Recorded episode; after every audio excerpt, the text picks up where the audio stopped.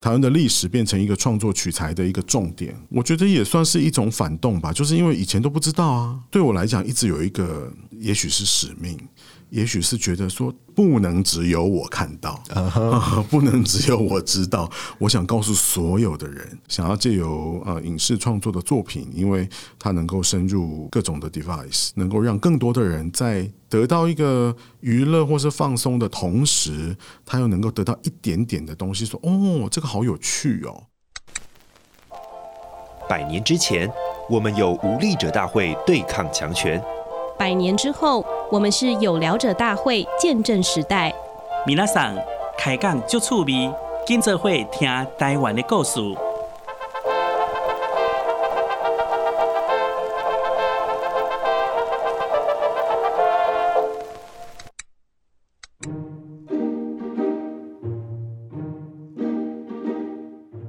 各位听众朋友，大家好，我是本日大会总召郑清红，欢迎收听由台湾新文化运动纪念馆发起的有聊者大会 Podcast 节目。在台湾史上重要的文化启蒙团体台湾文化协会成立百年的此刻，我们邀请不同领域的来宾，一起来聊聊这段台湾人爱出头天的奋斗史，以及这段历史和当代台湾的连接。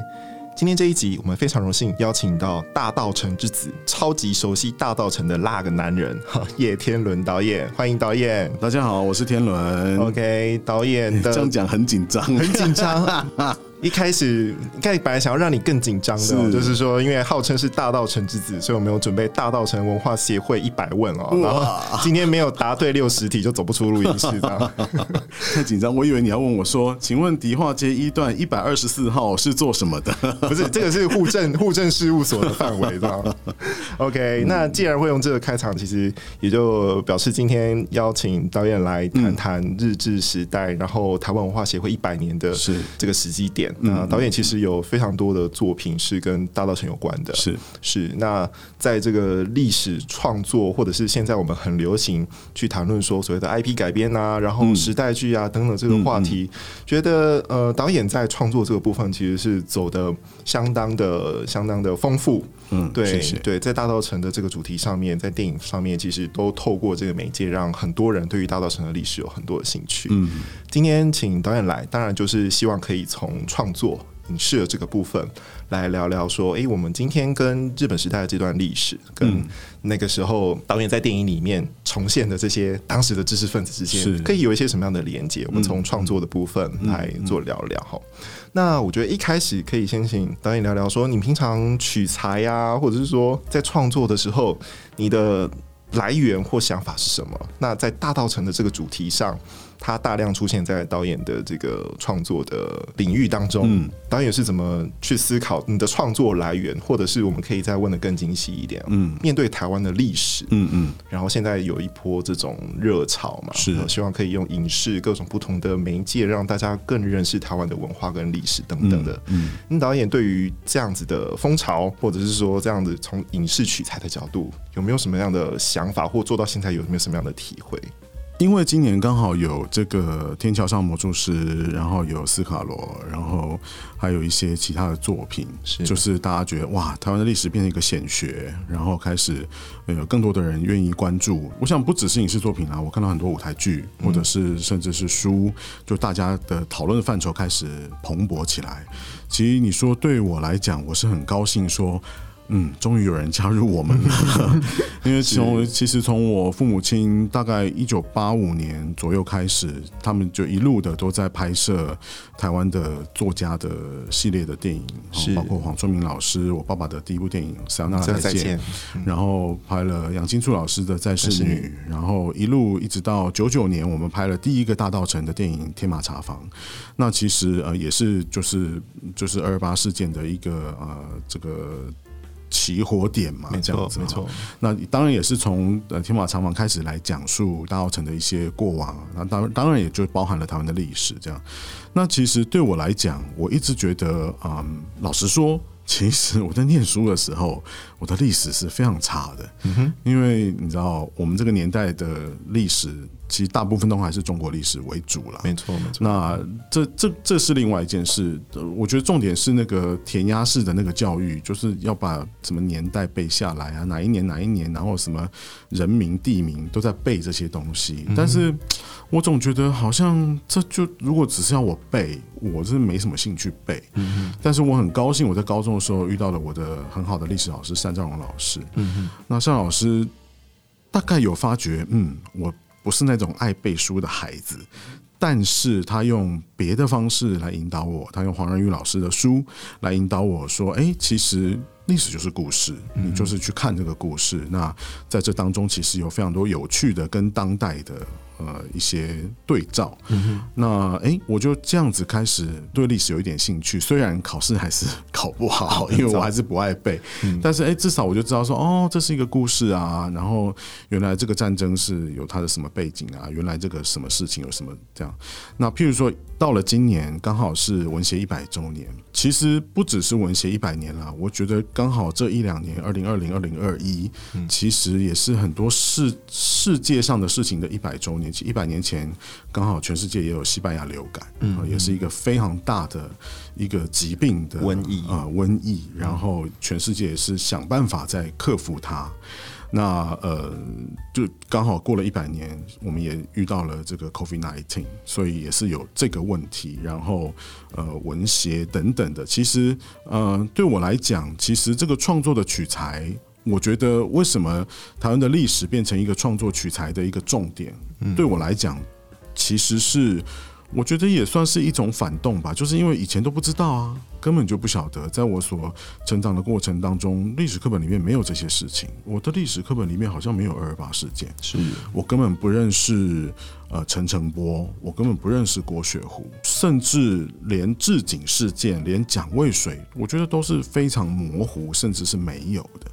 那现在当然这些东西被挖出来了，然后就看了这么多的史料，就觉得说哇，原来有发生这么多故事啊！而且这些故事其实都不远呢，都是一百年间发生的事情。嗯，那我们看欧美的例子，对吧？那几百年的南北战争或是什么莎士比亚时代，这些都我们可能都还了解的比较多。嗯，但为什么对于台湾自己的？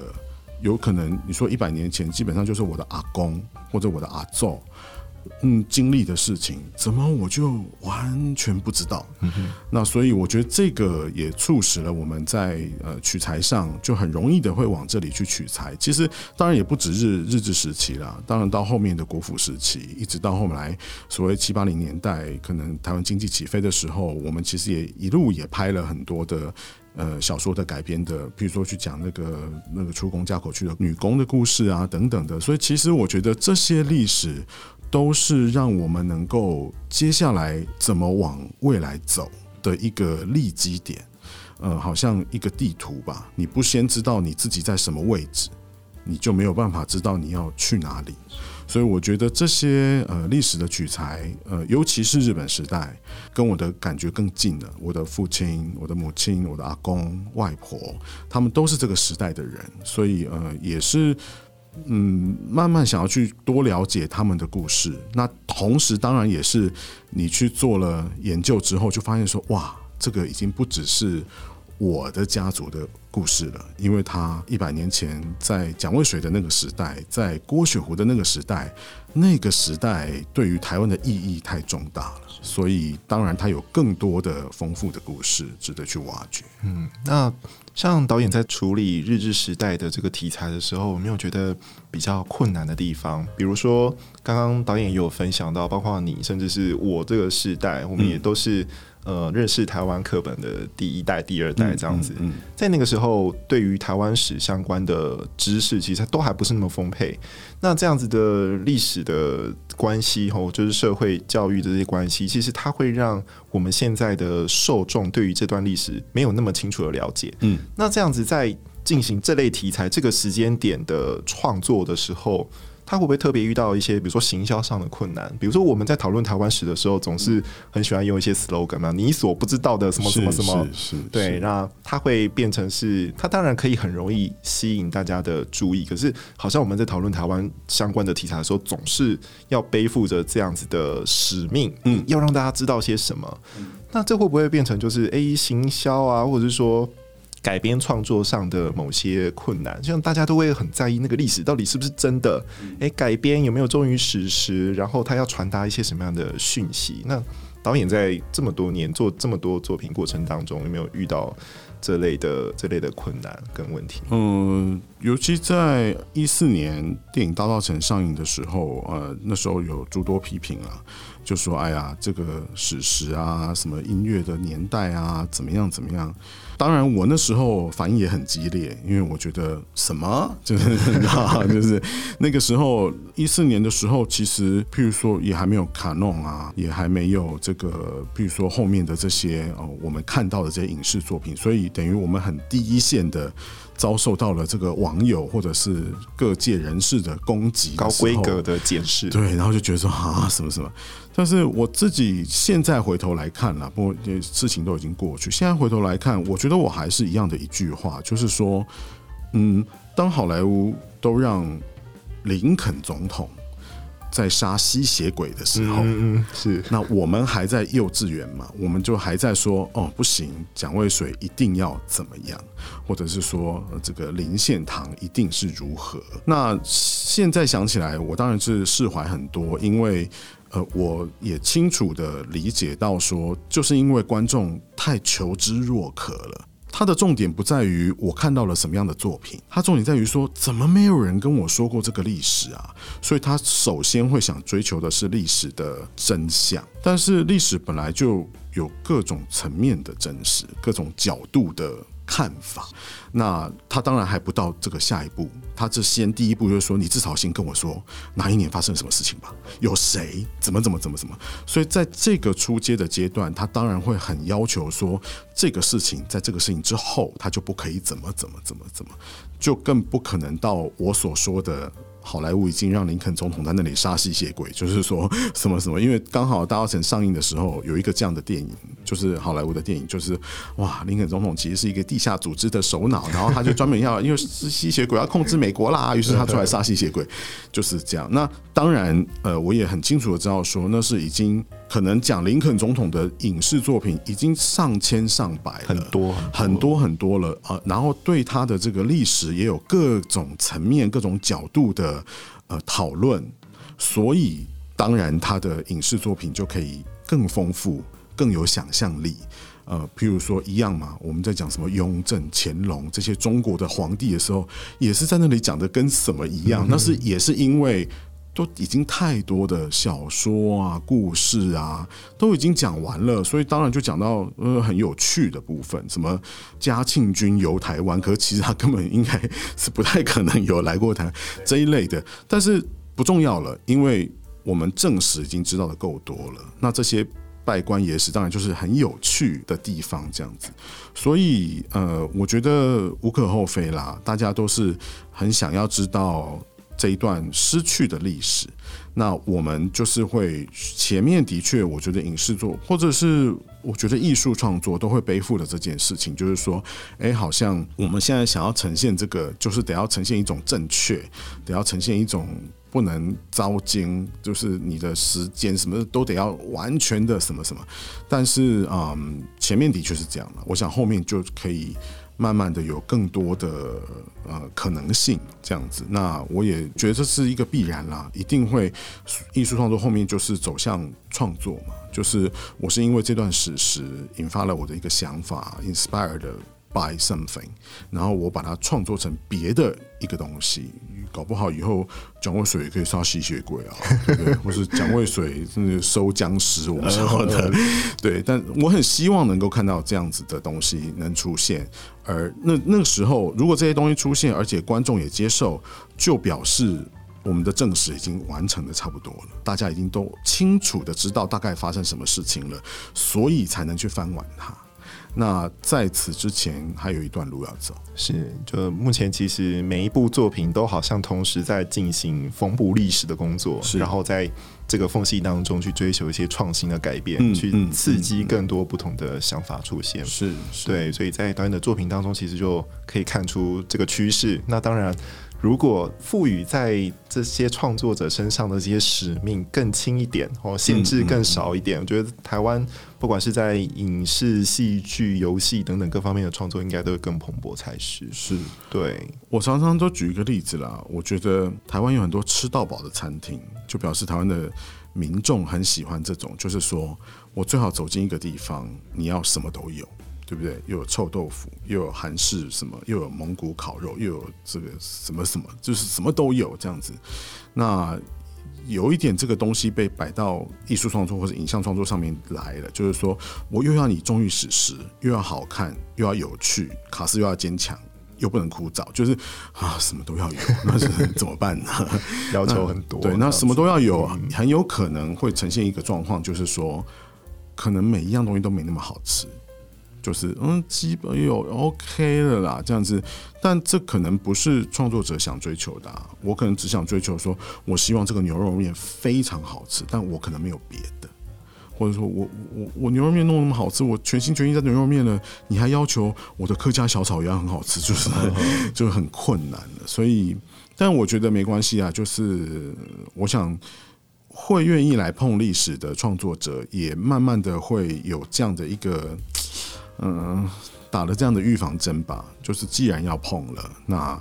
他就是会有这些情况，这样、嗯、做好觉悟，这样子是是是，是。好，那我们一开始就切入了大道城跟文协哦，但、嗯、好像忘记跟大家简单补一个脉络，就是大道城这个地方，除了跟整个台湾文化发展非常有关系，甚至是。台湾文化协会的创立就是在进修女中，是这这个地方。对，所以大家去那个夜市的时候，你有没有想过，你经过的那个进修女中的这个旧址，嗯嗯、哇，一百年前的台湾人就是在这边聚集在一起，嗯、然后发动了这个台湾史上一个非常非常重要的一个平台跟组织。对，就像这样子的日常，可能我们其实平常不太有机会去注意。对，但只有在我们在讨论这类话题的时候，它才会被被拿出来，重新被想起来。那回到大道城这个地方，导演这么多的作品都 focus 在大道城，你觉得就这个空间来说，大道城这个地方，你觉得它对于台湾历史，当然它对台湾历史非常重要，但是你从自己亲身在这个空间游走，然后在这里创作，在这里发想非常多不同的企划，你对于这个地方有什么样自己的感受或想法吗？我自己有一个感觉，我常常跟周一成周大哥常常有时候在聊。我我现在已经有一点不记得，我现在接下来讲的这个是他讲的还是我讲的？因为就常常就是这样聊着聊着，对，就是说，好像我们现在走在大道城的街道巷弄里面，我们这样彼此相遇，嗯，可能一百年前我们就已经相遇了吧？嗯一百年前。他是谁谁谁，我是谁谁谁。那我们当时也是相遇在大稻城，在做些什么？也许是文学啊，也许是我不知道茶叶啊，也许是什么别的。但历史又让我们重新相遇了，在现在这个时刻。那呃，对我来讲，我觉得最重要的是那个 inspire 吧。就是你，你看到这里的，不管是历史，不管是我们讲呃文学，不管是我们讲呃台湾民众党，呃，那对不对？你看一百年后，谁晓得台湾居然又出现一个政党叫做台湾民众党，就是傻眼吧？就是，是就是哈这样子，那不一定是这一类的，有可能是茶叶。你就说哇，听到一个茶叶的故事，原来这么动人。或者是个布匹，或者个中药，就有各式各样的这么多的，好像历史又在轮转的这个状态之下，呃，很容易会触动呃，我觉得创作者的一个一个心情，想要去挖掘这个故事。当我们知道了说，哇，蒋渭水有曾经有什么样的故事，这个郭雪湖有什么样的故事等等的，你就会很想要去再更深入的了解。那嗯，我觉得这个就是我们想。自我现在自己在大稻埕的时候，常常会这样，就是，哎，怎么走着走着，又遇到一个谁，他就跟我说了一个故事，那他就就他也没有什么很刻意的怎么样，他就是讲了一个啊，我阿公怎么怎么，对我来讲说啊，这这也太神奇了吧这个故事。但是可能他讲完就没有了。如果我没有把它记录下来，他可能也没有特别觉得怎么样，因为他可能从小听到大的故事，他也没有特别觉得啊很重要。但是对我来说，我觉得很重要哎。那大稻埕对我来讲有一点这样子，就是它是一个宝山，你就是。空手进去就是觉得哇，怎么每天每天都有各式各样不同的 inspiration，会让我想要去把它发展成什么这样子。那在大道城发展出这么多部作品，其实它很大部分都在触及到呃，比如说当时的艺术史、嗯、文化史，甚至是社会运动等等的。嗯、那发生在大道城这个空间的这些人事物。导演觉得有没有一个什么样的性格，或有没有一个什么样的感觉，是你希望透过戏剧让大家知道的？诶，当时在参与运动，在这个区域活动的人，诶，有什么样呃值得去注意他们的故事或他们的个性，在导演的戏剧当中是怎么去呈现这些细节？我觉得对我来说最重要，可能最近大家脸书也都有划到黄土水的那个甘露水是。出土了，哦，嗯、就是感谢他的家人，不要把它藏在哪里，然后藏在一个仓库，对，然后就是让他重见天日。嗯、我我自己看到是鸡皮疙瘩，我觉得那简直是，我觉得真的是媲美维纳斯，真的是媲美大卫雕像。就是天哪！最让我深刻的是说，原来台湾人在以前对于艺术的等级是这么的高。哦，已经高到一种境界了，哦，世界级的，世界级的。因为我们现在看任何这个画家的画作，我们看陈进老师的画作，看郭秀老师的画作，或是我们听到的歌，我们现在看到的这个雕塑，都是这么世界等级的。为什么这一百年之间，或是说在那二三十年之间，怎么就消失了？为何消失？是谁不让我们知道？消失了之后。当然，刚开始一定是国府的介入，但是介入了之后，后面呢，那些家人也开始不敢讲了。那个心中的警总又把它钳制住的时候，那已经不是官方能够钳制的了。那个是已经是被人在协议当中觉得说卖插劲敌、卖公家，所以全部被捆绑住了。一直到百年之后，慢慢的这些东西被重现、重见天日的时候。我真的有一种觉得，就是我很想想象说，当时如果这些东西都没有被掩藏，都没有被扼杀，台湾现在是什么样的情景？讲一个更具体的，如果那时候大稻城这一带、迪化街、南京西路的这些古迹都没有被拆掉，它都留着的话，现在那个区域是什么样的景况？当然，很可惜的历史已经发生了，它就是这样，它就是消杀，就是被截断了。当然，对我来讲没办法。但是现在，当它又渐渐的浮出水面的时候，对我来讲的那个珍惜感，或者有一种急迫性的想要告诉他说：“你看，比如说黄竹水那个作品，就是真的很急迫，想要告诉他说：看看呐、怎么会八九十、一百年前的创作家这么？”厉害，他去哪里了？为什么都不知道啊？这样子哈，所以我觉得对我来讲，一直有一个，也许是使命，也许是觉得说，不能只有我看到，uh huh. 不能只有我知道。我想告诉所有的人，那当然更包括了非常年轻的世代，因为我还有连结，我还有父亲，还有祖父等等的连结。当他跟这些完全没有连接的时候，我怎么去把这个连接连上，就变成好像是我的一种，似乎是一种使命了。想要借由呃影视创作的作品，因为它能够深入各种的 device，对不对？它能够深入手机、网络、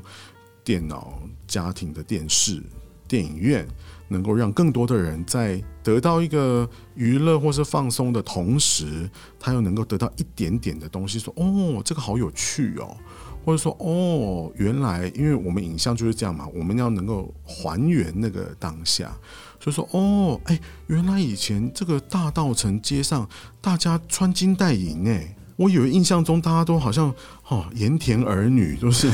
都是农夫还是什么，哇，原来居然那古时候的台湾台北居然这么富庶，还有这个画家，这不能想象的。那我们把它具象化了，这也是我们的一个嗯，我们的使命了，让它具象化，让它至少脑中有一个模糊的 vision，有或者有一个 image 能够呈现，而不只是文字这样子。嗯我觉得导演在作品当中确实有做到这些事情，因为当我们在课本或者是其他读物上面看到这些呃历史上面的台湾的前辈们的时候，其实你很难去想象他们当时是活在什么样的时空。是对。那透过阅读，透过文字，我们能够想象的或看得见的部分，其实还是相当有限。那我觉得，当然戏剧或是其他的再现，它。一定没有办法完全重现当时那个时空，可是至少能够让我们尝试去逼近、去贴近他们曾经存在，或者是说台湾北部大道城这个地方曾经有的这样子的光景。那它中间经历了什么样的变化，甚至是诶、在一样的台湾岛上，可是大道城、台北其他地方跟。呃，导演刚刚讲到的盐田儿女，嗯、区域之间的落差是还是非常明显的哦。那或在台北或大道城这边，它本身其实也是一个意志性很高的空间。比如说，可能以前走在路上，随便不小心撞到人，他可能就是学历很高的知识分子啊，画、嗯嗯、家是对。可是，在那边得过地展的、啊，对，讲出来就吓死人，这样。可是在那边，它同时也有一个警察署嘛，嗯，对，在这个空间里面，它包含了当时台湾的现代，是现代的繁华，但它同时也是一个殖民权力的象征。那、嗯、在这里，其实台湾人发起了一场属于自己的运动，是对。那同时也有很多的前辈在这里，呃，承受了历史的磨难，然后现实的考验、嗯嗯。所以我觉得，在大道城去谈论，呃，文协一百年，然后重新去回顾这个空间的特殊性，然后。再搭配更多不同的史料，或者是导演之前的这些创作，其实可以更让我们对于这个时代有更鲜活、更有生命力的想象。是对，我也非常期待之后有更多这些作品可以。大家是在更没有创作限制的这个前提之下，对于这个主题有更丰富的发挥。我也觉得大家创作者们不要被吓到了，嗯、就是说，呃，那这样我不要拍啊，我去拍偶像剧就没有人骂我，压力压力很大。对，因为我觉得，呃，其实有时候有一些人上来骂，或者是说，他说，拜托，那明明哪一年哪一年怎样怎样怎样怎样的，我就觉得说。那不错啊，因为他表表示他也很关心哎、欸，嗯，他也很了解这方面的历史，他想要跟你讨论这件事情，只是说他可能讨论的 方式或者是他讲话的语气比较那个一点，但是我都觉得 That's OK，就是我们大家一起来讨论，我希望更多人讨论越好，嗯，大家一起来参与是好。那最后有一个问题想要请问导演哦，就是就好像我们现在在回顾文学百年一样，嗯，那我觉得台湾以后应该。也会有后人，然后来回顾，就是我们现在此时此刻所做的这些事情。嗯，那像导演在影视方面的这些创作，你会希望你的作品在呃现在未来一百年后，你想要带给之后的台湾人，曾经看过你作品的这些观众，带给他们什么讯息？有什么话想对他们说吗？以当代来讲，呃，我们就回顾这个百年，我觉得。如果之后的人再来看说，哦，二零一零年到二零二零年，我们拍了这些跟呃日治时期有关或者跟大稻埕有关的这些作品的时候，我希望让他们看见说，哦，原来我们赫然在了一个对于过往这么求知若渴的一个状态，我们这么想要。知道到底发生了什么事情，于是我们也许成熟，也许不成熟的，呃，发展出了一些作品。那我相信，也许再过了一百年，到了二一二零年的时候，这个有关于文协，有关于呃这个日治时期的事情，应该会是更明朗的一个状态了。那但是他们可以看到说，哇，原来在一百年前，在二零二零年的时候，有这些人是因为不知道。因为想知道，或者是想要了解当时的人的心情、心境是什么，而创作出了这些作品。那呃，没有对错，只有一种对于我们祖先的一种认同的渴望吧。就是想要认同，就是我想要认同这个精神怎么会留到今天的？那中间遇到了什么状态？打压或等等，但是它还留着啊，它并没有完全的被消灭。同时，在大概这个时候，一零年到二零年，诶，慢慢的又被重新的赋予一个新的嗯生命力，或者是被找到了。那我们怎么样去重新试着去诠释它？嗯，它这个已经是创作了嘛，所以不是真实与否，不是真实的还原，但是我们试图用现在去阐述我们所理解的那个文学一百年前的一个状态。嗯嗯，希望到时候呃这些知识，这些台湾历史文学上面，我们现在苦苦追求的这些东西哦。都已经变成下一代、下下一代台湾人的尝试，是对，是然后大家可以玩到蒋渭水杀僵尸之类的游戏，